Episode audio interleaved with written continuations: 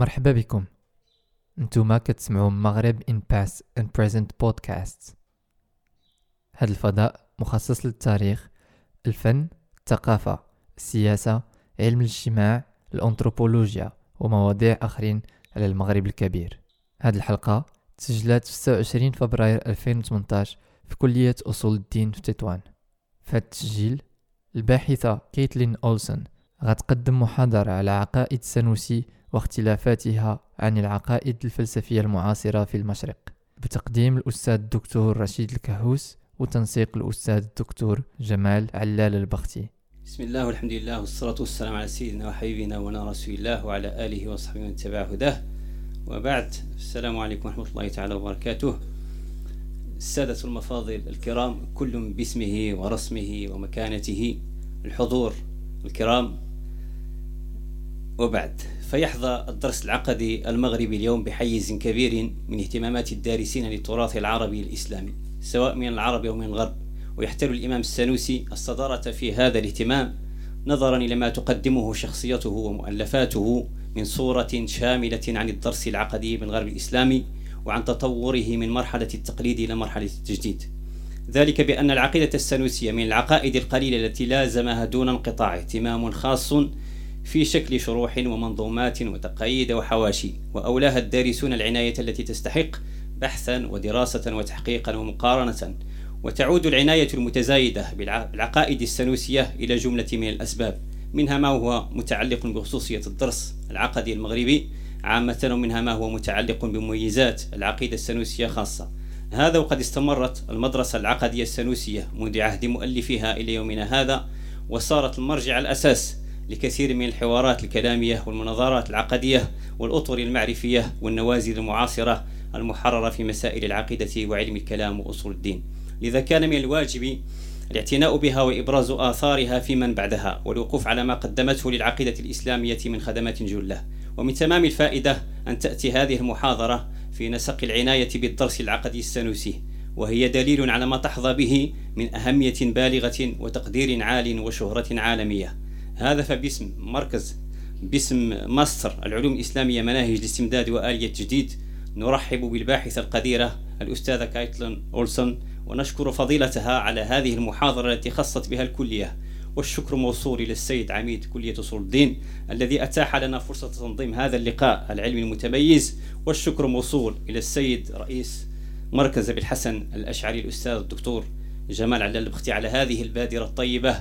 وإلى نائبي العميد السيد الأستاذ الدكتور محمد الشنتوف نائب العميد المكلف بشؤون البحث العلمي والتعاون وإلى الدكتور الأمين قريور نائب العميد المكلف بالشؤون البيداغوجية وإلى رؤساء الشعب وإلى كل من أسهم من قريب أو بعيد في إنجاح هذا النشاط. والسلام عليكم ورحمة الله تعالى وبركاته.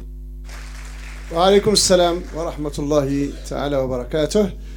شكرا آه، لدكتور رشيد الكهوس على هذه آه، الكلمة بطبيعة الحال التي عبر من خلالها عن الرؤية المتعلقة بالسياق الذي يأتي ضمنه هذا النشاط. بطبيعة الحال هو يعني هي كلمة ترتبط بالجانب الترحيبي ولكنها بالفعل قدمت بداية فرش لموضوع هذه المحاضرة متعلق بشخصية السنوسي محور آه، العرض الذي سيقدم بين أيديكم.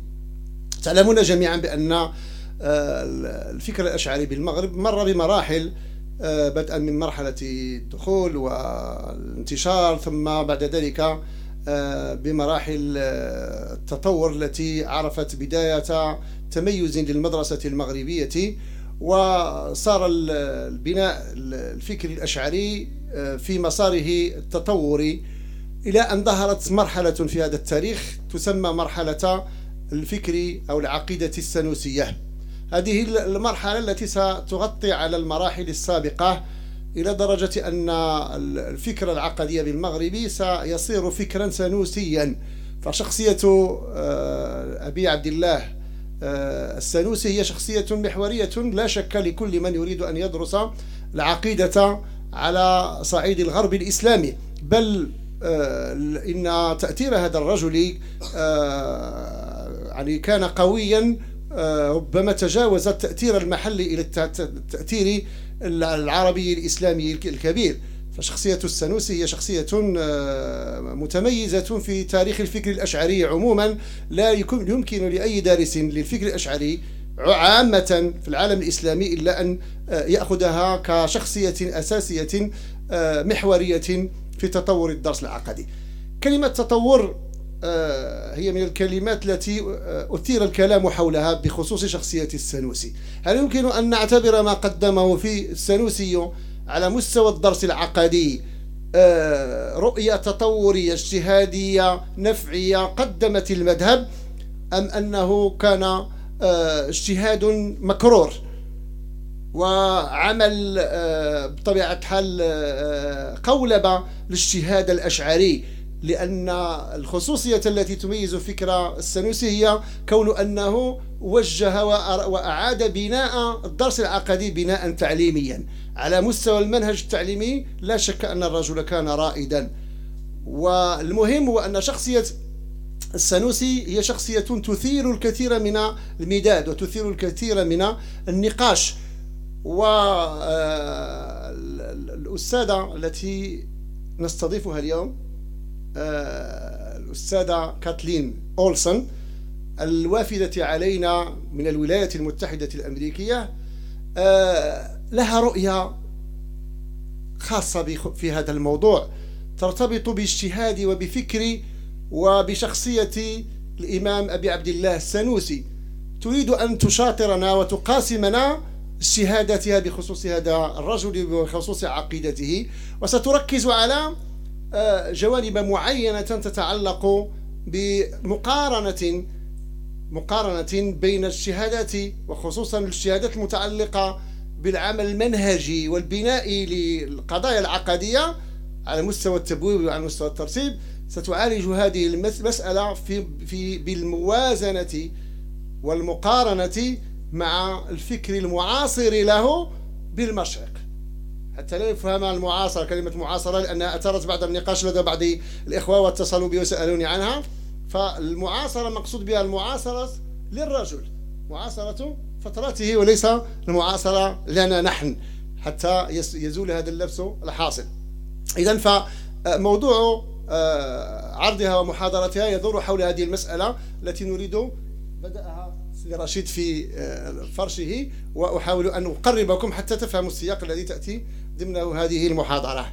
هذه الباحثة شابة حاصلة على شهادة بكالوريوس سنة 2009 آه، من آه، Middlebury College.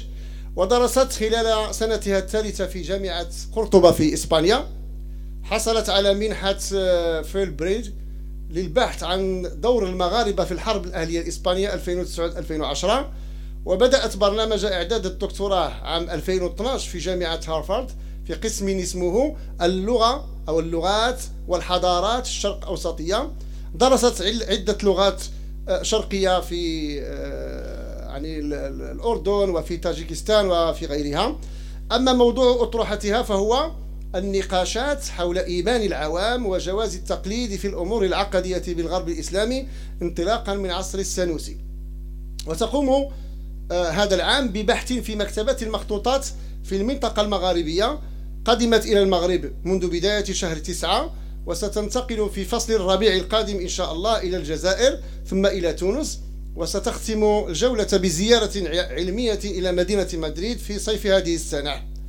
قد شاركت في آه، السنة الماضية في ندوة بمدينة تيزنيت المغربية وكان موضوع آه، عرضها قريبا من هذا الموضوع حيث إنها ناقشت فكرة السنوسي وعقيدته آه، عقيدته من بعض الزوايا المتخصصة. آه، كان ذلك في تزنيت آه، في نشاط نظمته جمعية ماء العينين كما هو معروف بالنسبة للمتتبعين حيث كانت ندوة كبيرة ودولية. الأستاذ المشرف الذي يؤطرها ويشرف على أعمالها هو مفكر معروف له أصول عربية وهو الدكتور خالد رويهب وهو من أصل أردني لبناني لبناني.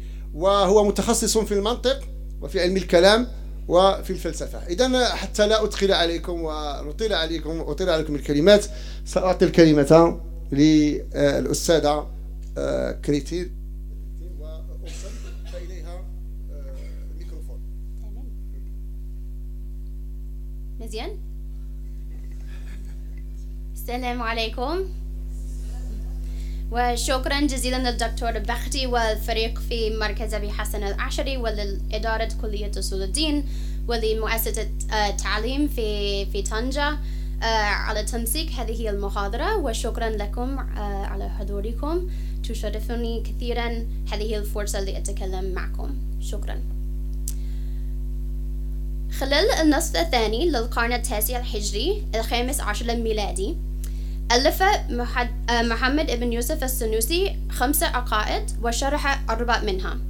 واختلفت العقائد في طولها وصعوباتها لأن هدفها كان مخاطبة ناس تختلف مستوياتهم التعليمية من العلماء الكبار إلى النساء والصبيان.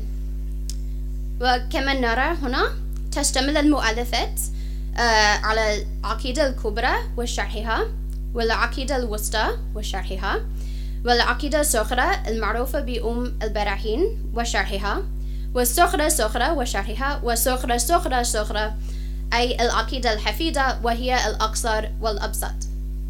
مع أن السنوسي ألف مؤلفات أخرى في علم الكلام فإنني سأركز في التقديم الحالي على تدرج على تدرج العقائد هذا لأنني أعتبره أوضح تعبير لبرنامج السنوسي العقدي والتعليمي.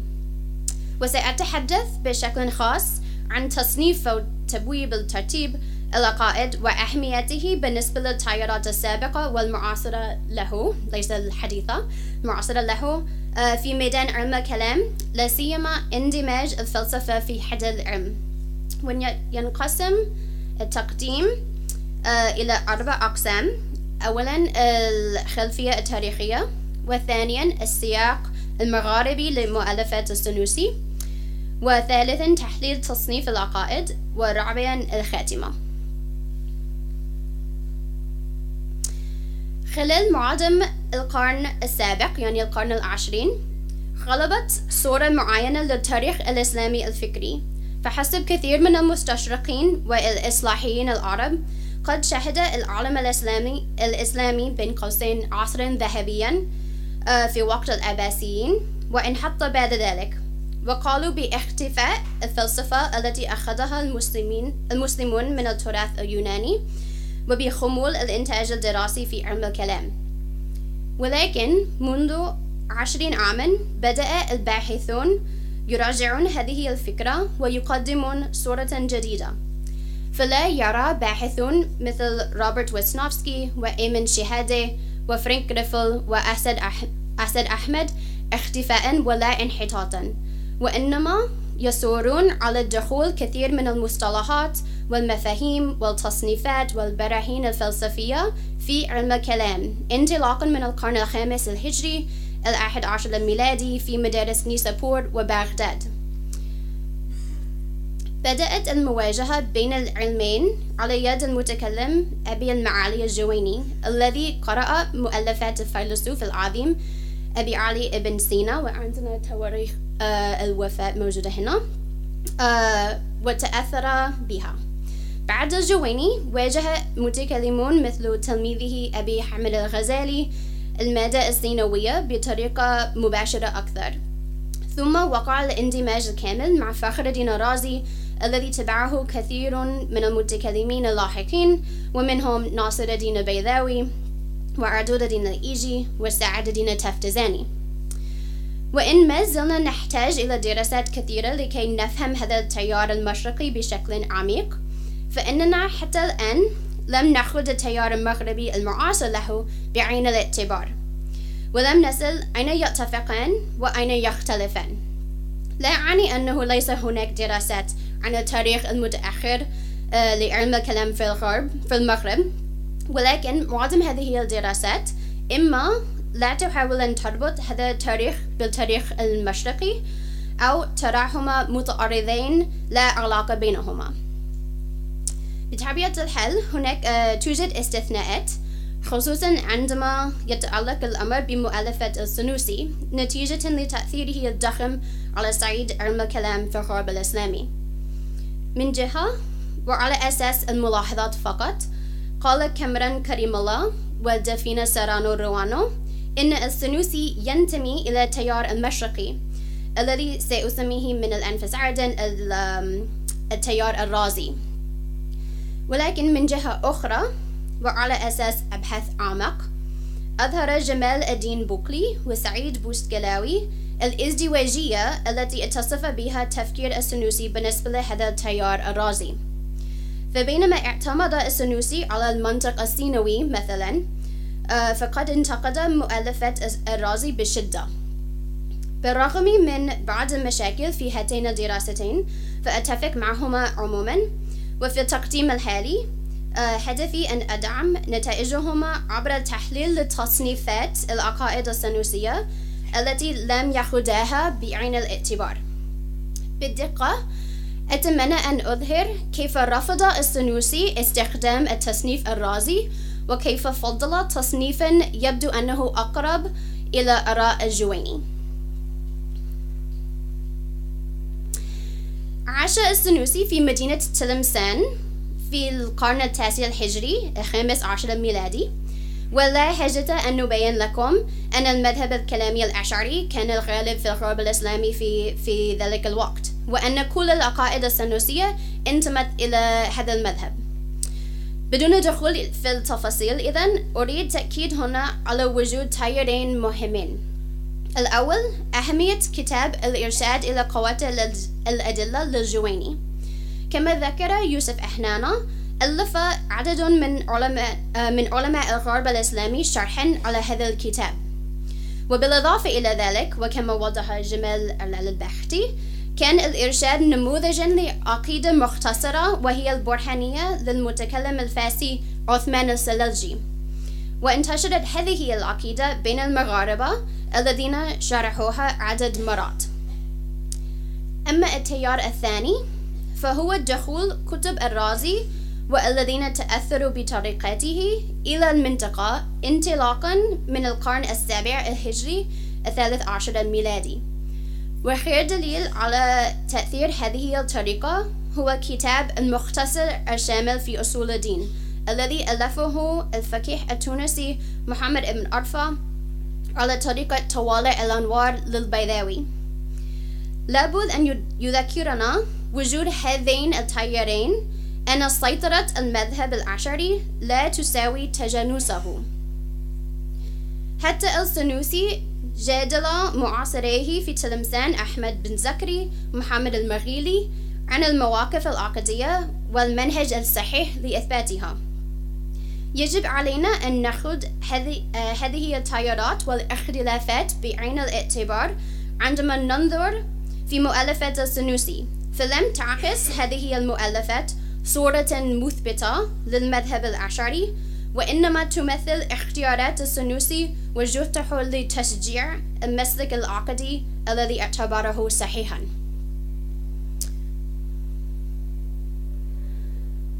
آه، لنلتفت الآن إلى تصنيف العقائد والعنصر الأول الذي يلتفت انتباهنا آه، في التصنيف هو استقراره عبر تدرج العقائد خصوصا إن آه، اعتبرنا النطاق الواسع لمخاطبيها من النساء والصبيان إلى العلماء الكبار فالتصنيف عبر التدرج تصنيفا واحد.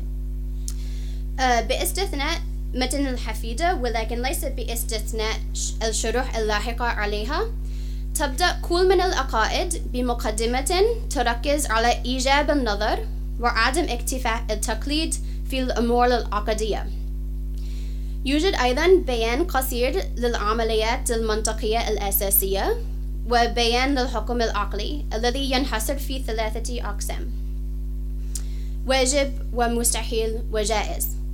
أي عندما ينظر العقل أو الذهن في قضية ما فإما أن يثبتها أو ينفيها أو يقرر أن الإثبات أو النفي صحيح. وبهذه الطريقة يحكم على القضية بالوجوب أو بالاستحالة أو بالجواز. وفي كلام السنوسي الواجب هو ما لا يتصور في العقل عدمه والمستحيل ما لا يتصور في العقل وجوده والجائز ما, ي... ما لا يلزم من تصور وجوده ولا عدمه محال لذاته. كانت أقسام الحكم العقلي في غاية الأهمية للسنوسي. فكما قال في متن العقيدة الوسطى بين قوسين وذلك أن تعلم أولا أن الحكم العقلي ينحصر في ثلاثة أقسام الوجوب والاستحالة والجواز. وعلى هذه الثلاثة مدار مباحث, علم الكلام كلها. انتهى الاقتباس. وذهب السنوسي إلى حد أبعد في الشرح, في الشرح وهذا الشرح العقيدة الوسطى حيث يقول لا شك أن أن تصور هذه الأحكام الثلاثة ومعرفة حقائقها من مبادئ علم الكلام إذ غرض المتكلم منحصر في هذه الثلاثة بأن يثبت شيئا منها أو ينفيه أو يثبت ما يتفرع عن ذلك. فمن لم يعرف حقائق هذه الأحكام الثلاثة لم يفهم ما أثبت منها في هذا العلم وما ينفي. هنا وضح السنوسي الدور المهم لأقسام الحكم العقلي. مصر على أنها تحصر وتشمل علم المتكلم كله. وفي حقيقة الأمر استخدمها السنوسي كإطار عقائده. فبعد المقدمة التفت إلى ذات الله وتناول ما هو واجب وما هو مستحيل وما هو جائز في حقها. ثم ذهب إلى الرسل وتناول نفس المواضيع في حقهم. أصل هذا التقسيم الثلاثي الفلسفة الأرسطوية وتعرف تم بموداليتي. وتبعا لويسنوفسكي الذي يتخصص في تفكير ابن سينا بالإضافة إلى خلفيته اليونانية وتأثيره اللاحق على علم الكلام في المشرق. فقد أصبح استعمال أقسام الحكم العقلي من السمات الرئيسية لعلم الكلام بعد ابن سينا. وعلى هذا الأساس قد اقترح كريم الله أن وجودها في مؤلفات السنوسي يشير إلى انتمائه إلى الطريقة الكلامية السينوية. وقد تبعته سيرانو روانو في هذا التقدير قائلة آه إن وجود الأقسام يدل على تفضيل السنوسي لطريقة المتأخرين الأكثر عقلانية. ومن المهم أن نلاحظ هنا أن تقدير سيرانو روانو يأتي من ابن خلدون الذي وصف قبل سنوسي بقرن اندماج الفلسفة في علم الكلام وفرق بين طريقة المتقدمين أي طريقة المتكلمين قبل هذا الاندماج. وطريقة المتأخرين بعده. وأول من يعني بالنسبة لابن خلدون أول من كتب بتلك الطريقة الثانية كان الرازي. لنرجع إلى أقسام الحكم العقلي. فلا أنفي أنها دخلت علم الكلام عبر تفكير ابن سينا ولكنني أرفض تقدير كريم الله وسيرانو روانو أن وجودها في عقائد السنوسي يدل, يدل على اتباعه لطريقة المتأخرين. إن قصدنا بذلك طريقة الرازي. هذا لأن هذا التقسيم قد دخل علم الكلام قبل الرازي بقرن ونصف مع مؤلفات الجويني. فكتب الجويني في الإرشاد بعد ما يبرهن حدوث العالم ووجود الصانع وهذا اقتباس. وإذا أحاط العقل بحدث العالم واستبان أن له صانعا فيتعين عليه بعد ذلك النظر في ثلاثة أصول. يحتوي أحدهما على ذكر ما يجب لله تعالى من الصفات والثاني يشتمل على ذكر ما يستحيل عليه والثالث ينتوي على ذكر ما يجوز من أحكامه. وتنصرم بذكر هذه الأصول قواعد العقائد إن شاء الله. برغم أن الجويني لم يستعمل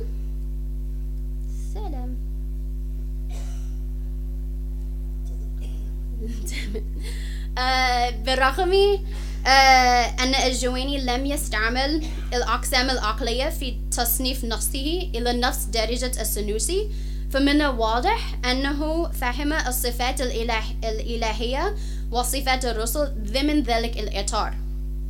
وإن التفتنا الآن إلى الغرب الإسلامي فمما يبدو لمن ينظر في موضوع الأق- الأقسام أنها ظهرت في ميدان علم الكلام بعد الجويني بقليل. وأصبحت بسرعة آه، محورا للعلم لهذا العلم.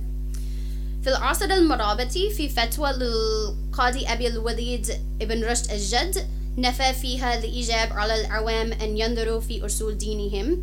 نجد هذا التصريح بين قوسين. فلا حاجة لأحد في إثبات التوحيد وما يجب لله من الصفات ويجوز عليه منها ويستحيل وصفه بها. وفي فتوى أخرى أيد فيها أهلية العلماء الأشاعرة مثل الأشعري والبقلاني والجويني فقال إنهم بين قوسين بمعرفتهم بأصول الديانات العلماء على- الحقيقة لعلمهم بالله عز وجل وما يجب له وما يجوز عليه وما ينتفي عنه. والملحوظ هنا خصوصا وأن ابن رشد الجد يكتب كفقيه وليس كمتكلم فإن مفهومها مفهومه الأساسي لعلم الكلام هو كدراسة ذات الله والرسل من باب أقسام الحكم العقلي. ونجد أيضا في النصوص العقدية المعاصرة له أن التقسيم يلعب دورا محوريا. على سبيل المثال للحصر استعملها القائد الموحدي محمد بن تومرت في عقيدته الطويلة. وفي الكتاب المتوسط في الاعتقاد لأبي بكر ابن العربي الذي درس على الغزالي في بغداد قبل أن يتولى قضاء إشبيلية كتب ما يلي ما, ما يلي. يحصر علم التوحيد ثلاثة أقسام. ما يجب للباري تعالى قسم وما يجوز عليه قسم وما يستحيل عليه قسم. ووفقا لإي جي وينسينغ فصنفت عقيدة منسوبة للقاضي عياد بن موسى حسب الصفات الواجبة والمستحيلة والمستحيلة في حق الله. وبالإضافة إلى ذلك فنجد نفس الأسلوب في برهانية السلجي وشروحها والرغم آه، أن السلجي نفسه لم يعرف الأقسام بشكل مباشر فعرفت على الأقل في الشرحين اللذين وجدتهما وهما للعالم الإسكندري تقي الدين المقترح والعالم التلمساني سعيد أقباني. والنقطة التي أر... الذي التي أريد تأكيدها من خلال هذه اللائحة أن استعمال الأقسام كان لديه تاريخ طويل في الغرب الإسلامي وسبق هذا التاريخ وصول طريقة الرازي واستمر واستمر بعده. من المهم إذن أن نأخذ هذه الخلفية بعين الاعتبار عندما آه، نقرأ ونقدر عقائد السنوسي. وفوق فوق ذلك كله يمكننا نلاحظ الاختلاف الكبير بين تصنيف هذه العقائد السنوسية الذي يعتمد على أقسام الحكم العقلي وتصنيف مؤلفات الرازي ومن تبعه. كما أظهر هيدرون أيكنر قام الرازي بتصنيف جديد في كتابه الملخص في الحكمة. تبناه الطوسي في تجريد الاعتقاد والبيضاوي في توالئ الأنوار والإيجي في المواقف والتفتزاني في شرح المقاصد. يبدأ هذا التصنيف بباب يتناول حقيقة, حقيقة المعرفة والمنطق. ثم جاء باب الأمور العامة الذي يناقش السمات الجائزة المشتركة بين كل الموجودات موجودات موجودات مثلا الوجود والماهية والوحدة والكثرة والحدوث والقدم. ثم كان هناك باب يركز على الموجودات الحادثة وتفصيلها إلى جواهر وأعراض. ثم أخيرا وصل النقاش إلى الإلهيات والنبوات. كما رأينا قد اختلف تصنيف العقائد السنوسية عن هذا التصنيف بشكل واضح. فلم يتضمن الأبواب الثلاثة الأولى وإنما ذهب إلى الإلهيات مباشرة بعد المقدمة كما نرى هنا. بالرغم من عدم وجود هذه الأبواب فإن السنوسي لم يجهل مضمونها ولم يرفضه مطلقا.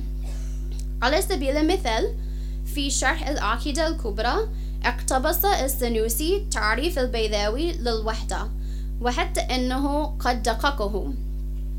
ولكن بينما ذكر البيضاوي هذا الموضوع في باب الأمور العامة فإن السنوسي تناوله في باب الإلهيات حيث يحلل حقيقة وحدانية الله.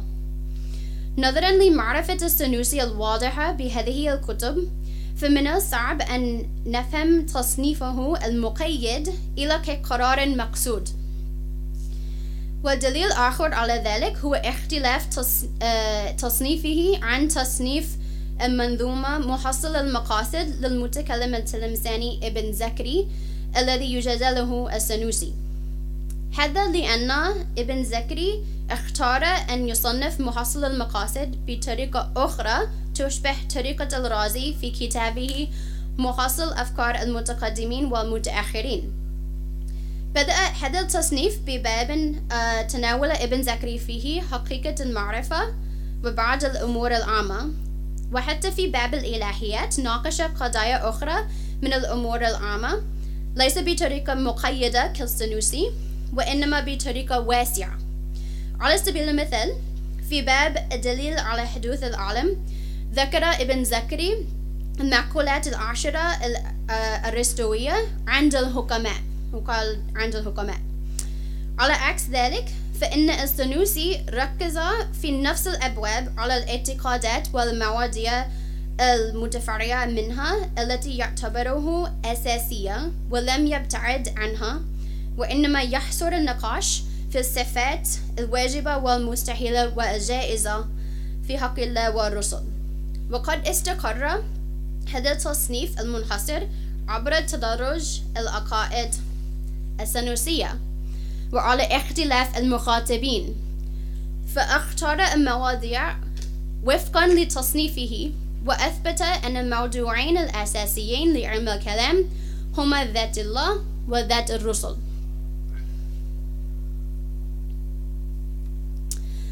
في المقدمة وصفت الصورة الجديدة لمسلك علم الكلام في المشرق خلال القرون المتأخرة. وكيف يرسم الباحثون صورة هذه المسلك انطلاقا من القرن الخامس الهجري الأحد عشر الميلادي عندما بدأ الجويني بمطالعة نصوص ابن سينا ويدمج بعض عناصرها في مؤلفاته. تبع تلميذه الغزالي هذه الخطوات الأولى. ووسع برنامج الإدماج. ثم وقع الاندماج الكامل مع الرازي الذي أصبح نموذجا للمتكلمين اللاحقين. ولا أقول أن الباحثين يصرون على تجانس هذه الصورة أو على أنها الصورة الوحيدة الممكنة لعلم الكلام في ذلك العصر. ولكن حتى الآن هي الصورة, الصورة الغالبة ومما حاولت أن أشير إليه في هذا التقديم مثال دقيق لمسلك لمسلك آخر تبعه علم الكلام في القرن التاسع الهجري الخامس عشر الميلادي. وفي هذا المسلك لم يمثل الجويني الخطوة الأولى في عملية محتومة تتضمن الاندماج المتزايد للفلسفة في علم الكلام وإنما قام بسببه تيار آخر استمر نفوذه في القرون المتأخرة. كما قد رأينا في اختيار السنوسي أن يصنف عقائده وفقا لأقسام الحكم العقلي التي تنسب إلى تاريخ التعامل مع آراء الجويني في الغرب الإسلامي. وهكذا ابتعد عن طريقة الرازي التي لم يتناول مضمونها ومصطلحاتها إلى داخل التصنيف المتطور عن آراء الجويني نفسه. من المهم أيضا التذكر أن هذا المسلك للسنوسي لا يساوي مسلكا مغربيا أي أنه ليس المسلك الوحيد في المغرب.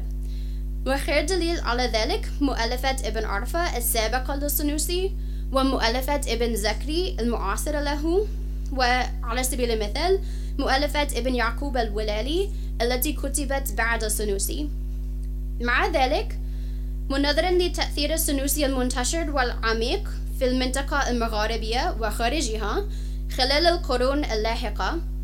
فإن عقائد السنوسي تقدم لنا فرصة فريدة وقوية لنوسع فهمنا لمسلك علم كلام في عصر ما زلنا نرسم صورة كل تياراته الفكرية وشكرا